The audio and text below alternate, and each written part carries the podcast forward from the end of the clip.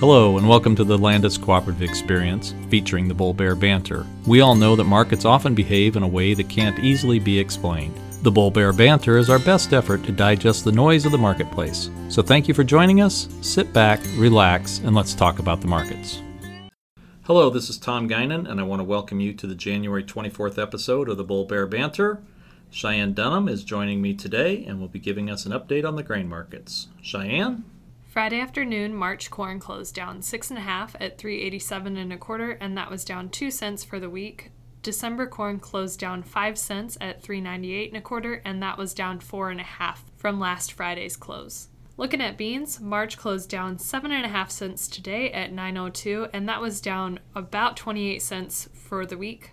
November soybeans closed down eight and a half at 938 and three quarters, and that was down almost 22 cents from last Friday's close. Well, Cheyenne, I think there are certainly a lot of candidates for the big story this week. The ongoing impeachment trial in Washington, the prolonged decline in soybean values, and then soybean harvest beginning in Brazil. But I really think the big story this week is that ever widening issue of coronavirus in China. With a confirmed case in the U.S., and now other parts of China also reporting cases, this is a cause for alarm. A quick search on the internet says that coronaviruses are a large family of viruses with effects that range from the common cold to much more serious diseases. This is the family of viruses that also produce sudden respiratory syndrome, or SARS. I'm sure that many people remember the SARS outbreak back in 2002 and 2003. We learned earlier this week that the Chinese government is trying to restrict travel into and out of cities like Wuhan, where it was first identified. Apparently, there are other towns and cities in China that are also being shut down to travel. With the Lunar New Year holiday starting this Saturday in China and Taiwan, it will be important to see how this new virus impacts celebrations. We're already hearing of some celebrations being canceled because of this. So I think this will negatively impact the consumption of food and thereby impact longer term demand for grains and feed for animals. This is something that's not going to end quickly and definitely something to keep an eye on from a demand perspective. At the end of today's podcast, we have a special segment that we think will appeal to many of you. I recently had the chance to sit down and talk with a farmer that has won the state yield contest for four straight years. His winning entry this year was 357 bushels per acre. This is also the number two in the nation for the category of no till irrigated. I think you will enjoy hearing how they irrigate their corn in rolling hills, so stay tuned for that at the end of today's podcast. Well, Cheyenne, with that said, I think we'll just kind of condense our normal podcast a bit, but let's hit some of the highlights, and I'm going to let you do the corn, bull, and bear factors, and then I'll do soybeans. Sure thing, Tom. On the corn side, we've seen some mini rallies in corn lately, some based on the dryness in Argentina and others based on strength in the wheat market. So far, we're not seeing or hearing of major selling being done by farmers, so corn basis remains strong. Ethanol production fell last week to about 309 million gallons. With corn prices struggling a bit and not a lot of people selling, basis remains strong, which is hurting the ethanol industry. And exports were only 13.6 million bushels last week, which was below the range of expectations. This is the third lowest number for the 20 weeks of this marketing year. Well, on the soybean side, the good news that exports are right at the top end of the range. At 44.1 million bushels, this is the five week high. Now sitting at 888 million for the year, we're about 24% ahead of this time last year. As we mentioned last week, the U.S. crush has been strong. Some of this is due to concerns about palm oil, but this week those values took a little bit of a step back.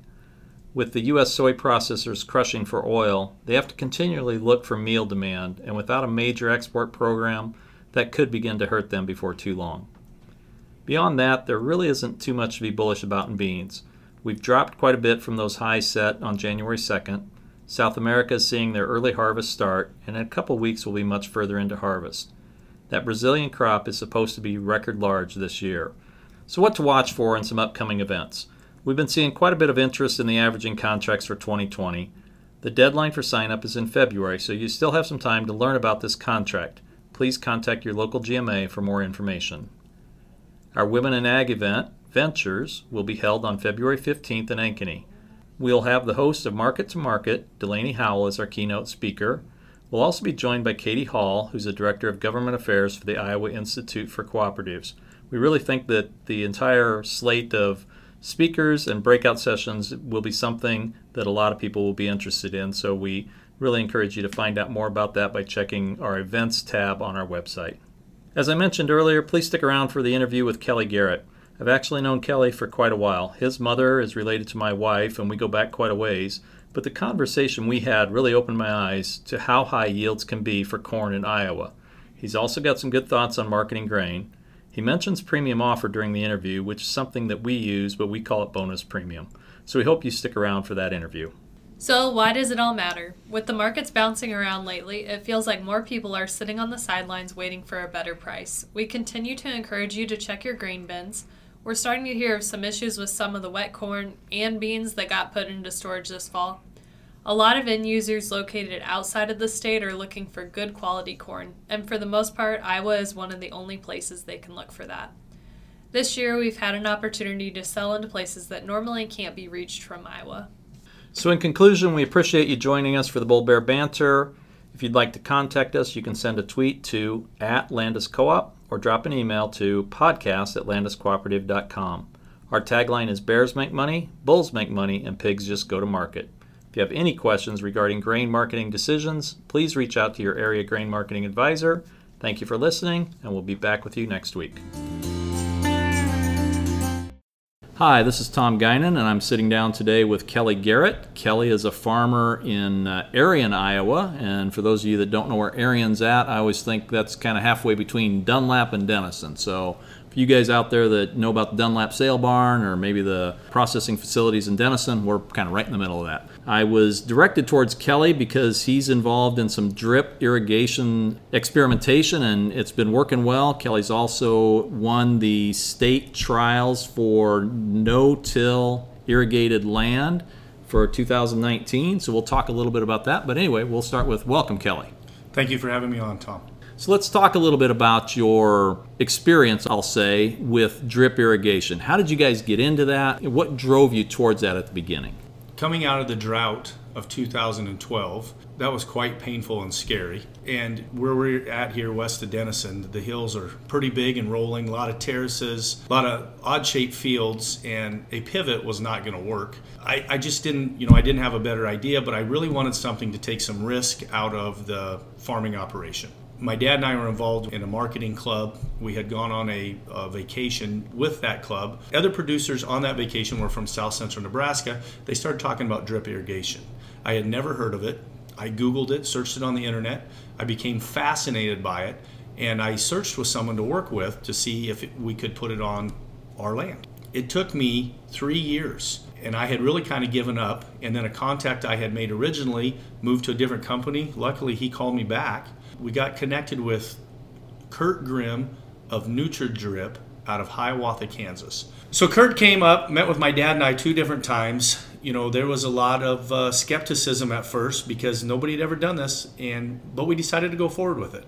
And we put in our first system in the fall of 2015, and we finished about 10:30 or 11 o'clock at night, the night before Thanksgiving, and we worked that late. We're working that hard because the ground had not frozen yet, but a storm was coming, and we knew the time was growing short. Sure. So we put the system in. Our first year irrigating that first 78 acres was 2016. We had a contest yield that year of about 290 bushel, and we won the state yield contest with the NCGA. The class we're in the no-till irrigated class. So we just came out of our fourth year of irrigation. We now have 370 acres under drip and we have won the state four years in a row.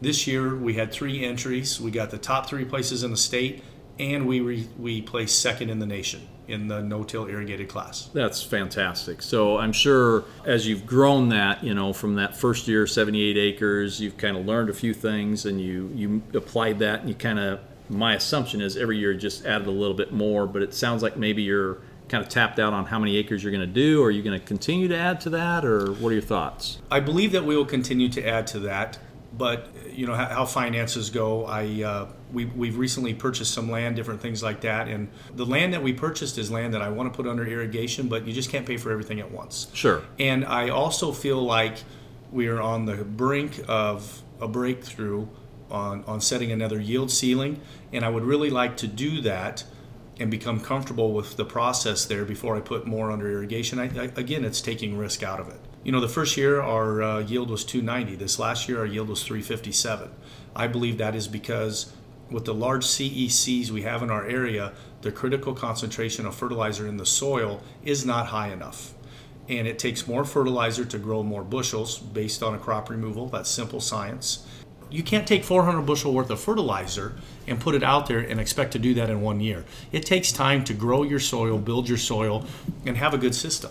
Absolutely. Talk a little more about crop removal. You and I talked a little earlier. Just give us a little more information about what you're talking about there and how that factors into your decision making. Our decisions on fertilizer and seed are based off of our yield map. The yield map, the guidance system, precision farming is very important to us. We use the yield map based on the crop removal. How many bushels we're removing from this square foot? We really like to think we're managing down to a square foot and how many bushels we're removing from that. You can go on there. If you're yielding 230 bushel corn, you're taking off about 85 or 90 pounds versus phosphate. Well, I'd really like to put 100 or 110 pounds back out then to not only remove what I'm taking off, but build the soil over time slowly. And that's how all our decisions are made. And instead of managing by the field or managing by the acre, we manage as tight as we can our variable rate seeding, our variable rate nitrogen, our variable rate potash, all those maps, all those recommendations are based off of the yield map and they're based off of a crop removal. Absolutely. Okay, great info. You, you mentioned a little skepticism when you first started meeting with these guys, and this drip system you've got is underground. Right how does it not get attacked by varmints or frost or you know the heaving of the soil in the winter? How do you guys account for that and what am i missing there? There's a 7 eighths line. It's a vinyl line and it, it lays flat when it doesn't have water in it. Then it expands when the water goes through it. There's what they call an emitter that releases the water, and the emitter is pressure compensating because with our elevation changes, you want as much water coming out at the top of the hill as you do the bottom of the hill. Absolutely. So there's a 7 eighths line every 60 inches across the field. So big, you know, when you think about a 30 inch row, it's every other row, and it's 16 inches deep. When we plowed the lines in, we then had to drive over top of every line with a tractor to pack it down typically then if you get a good seal things like that the mice and the chipmunks things like that don't go down that deep. Now okay. that doesn't mean you won't have a few leaks now and then but it, it really hasn't been a big problem. And the heaving of the soil with the lay flat line is fine. At the end of the season NutriDrip does come with a large air compressor and they blow everything out and winterize it. The system costs about $1500 an acre. So anything that you're going to spend that much money on your combine your planter your tractor your house you know there's maintenance, and uh, to think it's going to be trouble free is is not logical or reasonable, but it, it's not been terrible. It's been worth the investment. It sounds to me like this is only going to work with a no-till situation with this drip irrigation. Where I'm from, we got a lot of guys that just like to rip that ground every every fall. So is this only going to work in no-till? Being 16 inches deep, you could do some minimum till if you wanted to, especially on some flatter ground. I'm very worried about erosion anyway, and we were no-till farmers anyway with our hills. So if you took it to the Ames, Iowa area, you could do some minimum till, but your vertical tillage, your deep vertical tillage is probably out of the question. The last thing you'd want to do is catch a dripper line. Right, absolutely. Because of that, then, I guess, is how you got into these National Corn Grower Association contests Tell me just a little bit of experience about that. I mean, you mentioned the last four years you guys have done very well there. So, what kind of interesting things would you like to share with our audience? You know, I was quite fascinated by this at first. I really didn't know that much about the contest. Netafim, the drip irrigation company, of course, is quite excited about the contest because it promotes their product. And they really wanted us to join it and enter it. I had no idea if we would even place, let alone win. Um, irrigation in Iowa or irrigation really everywhere throughout the whole world has always been used to make arid climates productive. And now by putting irrigation in the Corn Belt, we're making productive climates super productive. That's the idea. Not a tremendous amount of irrigation in Iowa, and again, it's on more of the sandier, not the best soil. By putting the irrigation here, we've really raised the bar with what we can do. And again, I had no idea that we'd win. In that first year out, we won, and we've won ever since I meet so few producers that really fertigate. We're big on fertigation. I really don't turn the irrigation on without having a little bit of fertilizer in there, okay. spoon feeding that crop. I think that's very important. It's right there in the root mass. It's delivered all the time. That crop doesn't need to want for anything. And then you're going to make adjustments as you get rain or not get rain to do more or less of that, I assume, throughout the growing season. We have uh, moisture sensors in every field. Uh, it, you know, they're connected to the internet. I have them on my phone, and I watch the moisture sensor. And uh, you know, we just plan accordingly. If the moisture, if, if it's dry and the moisture's starting to drop, we'll turn the irrigation on. We want to keep it just in that happy spot. Sure. We don't want it to be totally saturated because that takes too much oxygen out of the soil. But we just want to keep a happy medium. Going back to the Corn Growers Association yield contest, this year you're second in the nation in that category. Is that the highest you've been? Yes, this year our, our number one contest yield was 357 bushels to the acre. You know, last year we had like 326. This year at 357, we were second in the nation to Dustin Dowdy of Valdosta, Georgia, and he's at 432. And I was going to say, because I looked on the website and it makes it very clear he's a winner in the non Corn Belt area. So in the Corn Belt, you're number one. Right. In the know, Corn Belt, at- we would be number one. I'm friends or acquaintances with those people on the East Coast. They have a different climate. The intensive management they do, the things those guys have done, is very impressive. On a, from a dryland scenario, they can't make a living like we can here in the Corn Belt. Under intensive management, they can do some really impressive things. Okay. I would like to believe that we can do some impressive things too. We nobody has just figured out how to do it yet, but I sure would like to.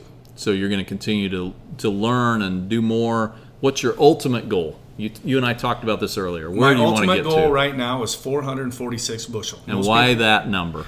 Francis Childs raised 445, and I want to be the Iowa record holder. Excellent. Good info. Tell us just a little bit about how you think about nutrition across the soil and some of the things maybe you're doing that are, I'd say, unique, but just different than maybe some other people are doing. You're just thinking about things a little differently. The number one thing that we need to address in the soils when we are getting butted up against the Loess Hills, really, I believe it's if you're west of Highway 59, uh, you know, that's not the ultimate line, but the pH of the soil starts to get higher. And we really think that probably 45% of our soil is a high pH. And uh, you know, a lot of a lot of people in conventional agriculture are always worried about low pH because they can put lime on it. High pH is a much worse problem. Our data indicates that until we get below a 5.4 pH, we don't really see a yield penalty. And my question is, why would I want to amend something? Why would I want to invest in something that doesn't have a yield penalty? Because then it's not costing me dollars. High pH is a tremendous problem for us. It's the number one thing we address. I, I think ammonium sulfate is a great a great thing to use. Whatever is your most inexpensive sulfur source is going to help you do that. But again, it kind of goes back to you knowing your soil and knowing that part of the field that needs addressed the way it needs addressed. You mentioned high pH. That's not normal in a lot of the rest of the state of Iowa. So that guy's going to have to know what his soil is. Back to your point of you know grid sampling and knowing your soil, and then a- addressing it, amending that that Amending problem. it. Yes, we need to. If you can amend your problem areas, you will amend the whole field, and your income will go up. And that's what it's all about. Great. So let me just ask a question of you, Kelly. What would you recommend for that guy that just wants to make a step change? What's the first thing that, or maybe one or two or three things you would suggest he do if he doesn't have the ability to get into the drip irrigation, doesn't have the ability to do some of the other stuff you do? Where would you have him start to just try to make some step changes on yield? I would try to amend the weak areas of your field. Is that going to be pH? Is it because you're high in magnesium? Is it because you're low in potash? Any of those types of things. And I would suggest that you do it from a variable rate standpoint. Don't manage by the field. Manage your data as tight as you can. And even if you can't do it on all your acres, the one thing I have learned is if I can just if I try it on 10% of my acres or 20% of my acres or just one field and see what happens and then expand from there. So often we get caught up into an all or nothing scenario. I've been guilty of that myself. You've got to walk away from that. Let's try it on this field and see what happens. The one thing that we do, which is not conventional agriculture, our variable rate nitrogen map. So often when that rec is has been written, the higher yielding areas of the farm get the most nitrogen. The lowest yielding areas of the farm get the least amount of nitrogen. I know this sounds crazy, but ours is 100% the reverse. Really? Because of the thing that we have found is the lowest yielding areas of the farm have low nitrates. The highest yielding areas of the farm have high nitrates. So that stands to reason. If there's high nitrates in that stock, why do I need to put a lot more nitrogen out there? My variable rate nitrogen map goes between 140 and 240. And in the areas of the farm that are yielding the most, I put the least amount of nitrogen on. Okay. And in the, the lowest yielding spots, get more nitrogen to try to spur that growth. We have seen huge benefits from that. My son Connor is a is a junior at Iowa State in agronomy, and he had to write a variable rate prescription for a class. And I said, Well, are you going to write a nitrogen map the way we do it or the way everybody else does it? And he said, Dad, if I do it the way you do it, I'll flunk because they'll think I'm crazy. Well, that's good to know, uh, and I appreciate that. Let's switch gears a little bit here. I know you guys feed some cattle, and so you use a lot of your corn in that. But I, I talked to you a little earlier, and you do some marketing of that grain as well, and and make some sales into the industry. So, what kind of marketing tips would you give the audience? You know, where to start and how to get a little better at marketing grain. I've educated myself the last few years on the use of options because the, it is so volatile. The last summer we had 450 and 460 corn. I didn't sell enough because I thought it was going to go higher.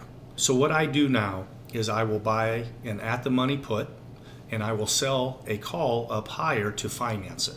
And which is much the same as a, a premium offer you know, at, at, some elevators, things like that. I feel that I need to do that because I need to protect that floor, but yet leave myself open to the top side. The education of those has been a huge increase in our income and, and my ability to market. Marketing is the toughest thing we have to do. Nobody likes to do it. I, I told Tom earlier before we started, it's much like golf. We all enjoy we enjoy playing golf, but we've never done a good job at it. That's the way I feel. Today, I bought some $4 D's puts and I sold some 450 calls to finance them because I, the problem with buying that put, I never want to have to pay for it. I always want to use something else to finance it. So I do that. If we go up above 450, it becomes a 450 sale, and I, I'd be pretty happy with that. Right. So again, my assumption is you kind of started small, maybe did 5,000 bushels worth or 10, and, and kind of expanded your knowledge of how you're doing that to learn a little bit, basically have a fairly low education cost to learn how to do that and get better at it over the time. Absolutely. At first, do 10,000 bushel, do 5,000 bushel, depending on the size of your operation. I always try to pay attention and learn, and I have found that unless I put a little money out there, I got to have some skin in the game. So start five or 10,000 and do that. I market my cattle with options. I market my grain with options because then I can, I've got the futures kind of handled and then I can worry about basis. Well, Kelly, I think that's kind of it for me, unless there's anything else you want to share with the audience. Thanks for having me on today, Tom. I appreciate it. We appreciate having you on, and uh, we look forward to uh, maybe chatting with you in the future. And again, congratulations on the number two in the country and number one in the state. So thanks again. Thank you.